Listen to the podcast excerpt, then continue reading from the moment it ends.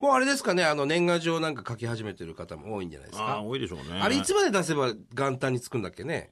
クリスマスまでで出すと。出し てますあの、いとこが郵便局員なんでね。そうなのうん。郵便局から。お前なんかいろいろ。ろいるな、いとこ。 いとこいっぱいいるいかとら。こ、あと何弁護士いるだいところ弁護士同い年のね。あと何がいる不動産屋さんもいますね。あ、な、警察は友達だっけ警察は昔の友達 ね。刑事やってますよ。お前いろいろいるな、お前の。ある程度、ある程度こなせ ます。すげえな。大体の こと。大体のことが。すごいね周りで何とかしてくれますねそうですか。まあ、いあの、年賀状なんかも忙しいんじゃないですか。そうですね。ね、間もなく。富澤ん家には僕は出してるかなあ、出してますね、きっと。昔はもう年賀状なのか何なのか分かんないの来てましたけど。俺、年賀状を前に一回20枚ぐらい出したことあるよね。あれ何だったんですかいたずらです。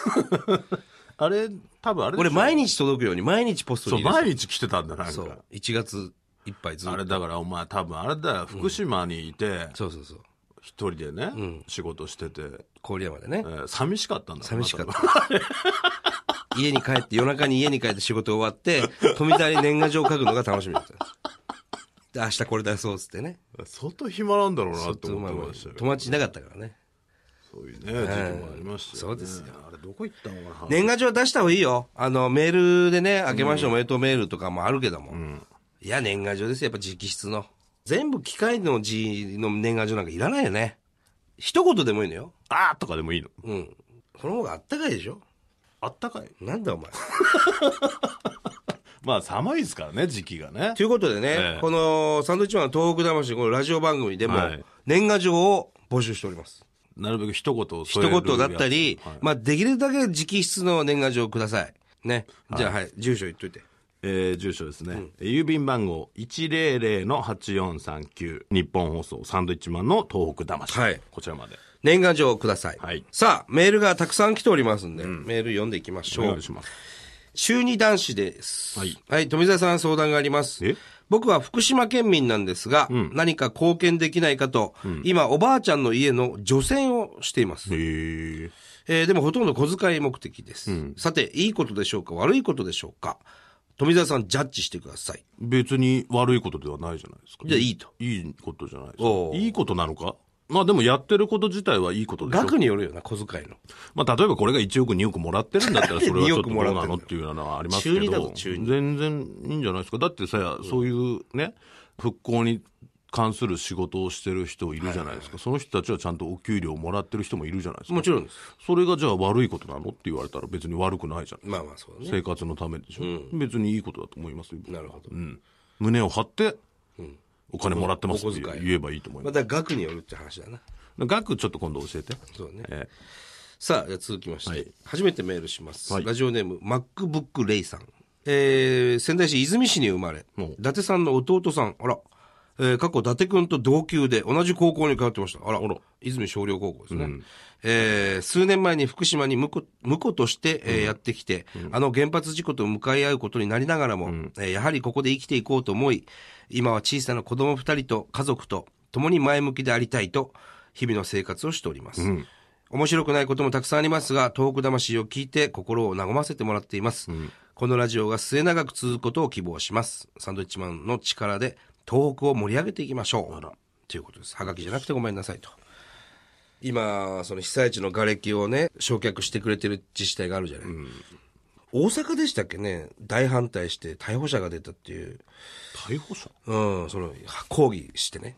うん、なんかこう、被災地出身の人間として見れば、大阪なんかもよく行くじゃない、俺ら。行きますねで、大阪に行くと、大阪のタクシーなんかの窓にね、頑張ろう東北とか書いてあったりするじゃない。ありますねあなんか全国的に本当に、ね、被災地の方に目向いてんだなとか、思いながら大阪から帰ってきたりするんですよ。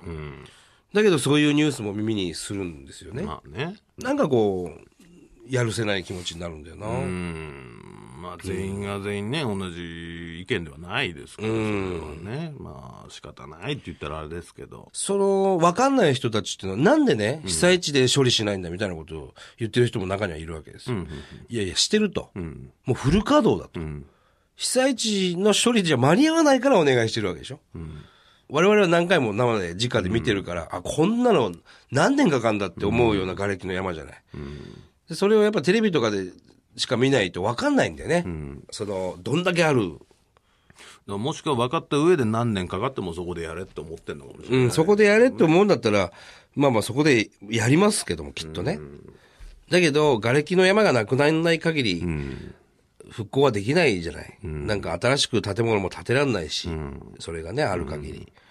こっちの身になって一度考えてみたときに、そういうふうに言われたときにどうかっていうことなんですけどね、ショックだよな。まあね、うん、俺はなんかそういうのすごくショックだなっていつも思いながらニュースを見てたりするけどね。さあ、じゃあ、はがきいきましょうか。はい、えー、こちら、サムさん、こんにちは。こんにちは山形放送でのネットが再開されて嬉しく思っています。はい。郵便番号を100と断じて発音しない富澤さんに共感します。 拍手指図を受けない富澤さんが頼もしく思います。何もかっこよくないですよ。これからもそのスタンス。まあ、これって結構大事なことですよね。大事じゃないですよ。そのスタンスでお願いします。 100って言えやいいの。頑張ってくださいありがとうございます。何に興奮してはがき書いてきたのいや、こういう。そんないらないでしょそのハガキは嬉しいなそこだけすげえ記憶に残ったんだろうね。えー山形県の方ですね。いや、どっちでもいいんですよ。100でもねい。や、この人。で日本放送のアナウンサーは100っていう。まあ、生きていく上ではね、その、妥協しなきゃいけないとこもありますし、それは、うん、長いものに巻かれなきゃいけない時もありますけど、絶対でも譲れない部分っていやっぱ譲れないの人間あるじゃないですか。え、100って言う。譲れないですね、そこ。 100で行くの。そこはもう僕は100でもしくは100の。 100はおかしい。100は伝わんないよね。100はこれ、本当勇気もらいました。ありがとうございます。嬉しいなあなるほどね。りがとうございます、本当に。こういうハガキたくさん待ってます。いらん お前が調子乗るだけだろ、そえれ。ーじゃあ、はがきの方、宛先言っときましょうかね。はいえー郵便番号100-8439。 え、100って言っちゃって。 間違っちゃ ったお前が100って言わないから、そうだ。感動して手が、はがきくれたん間だ違っちゃろ、こっのた人。。 100だ。 100。すいませんもういいよ、もう無理だわ。あー、菅がっ沼かさりん。だよ、お前、すいこまのせん人。えー、100-8439、日本放送サンドイッチマンのトーク魂、こちらまでよろしくお願いします。間まあ違 えまた。あ、そんどっちでもいいわけですか間ら違ね。っちゃったな。はい。さあ、ということで、はいえー、それではまた来週でございます。お前を老人形にしてやろうかということだよ。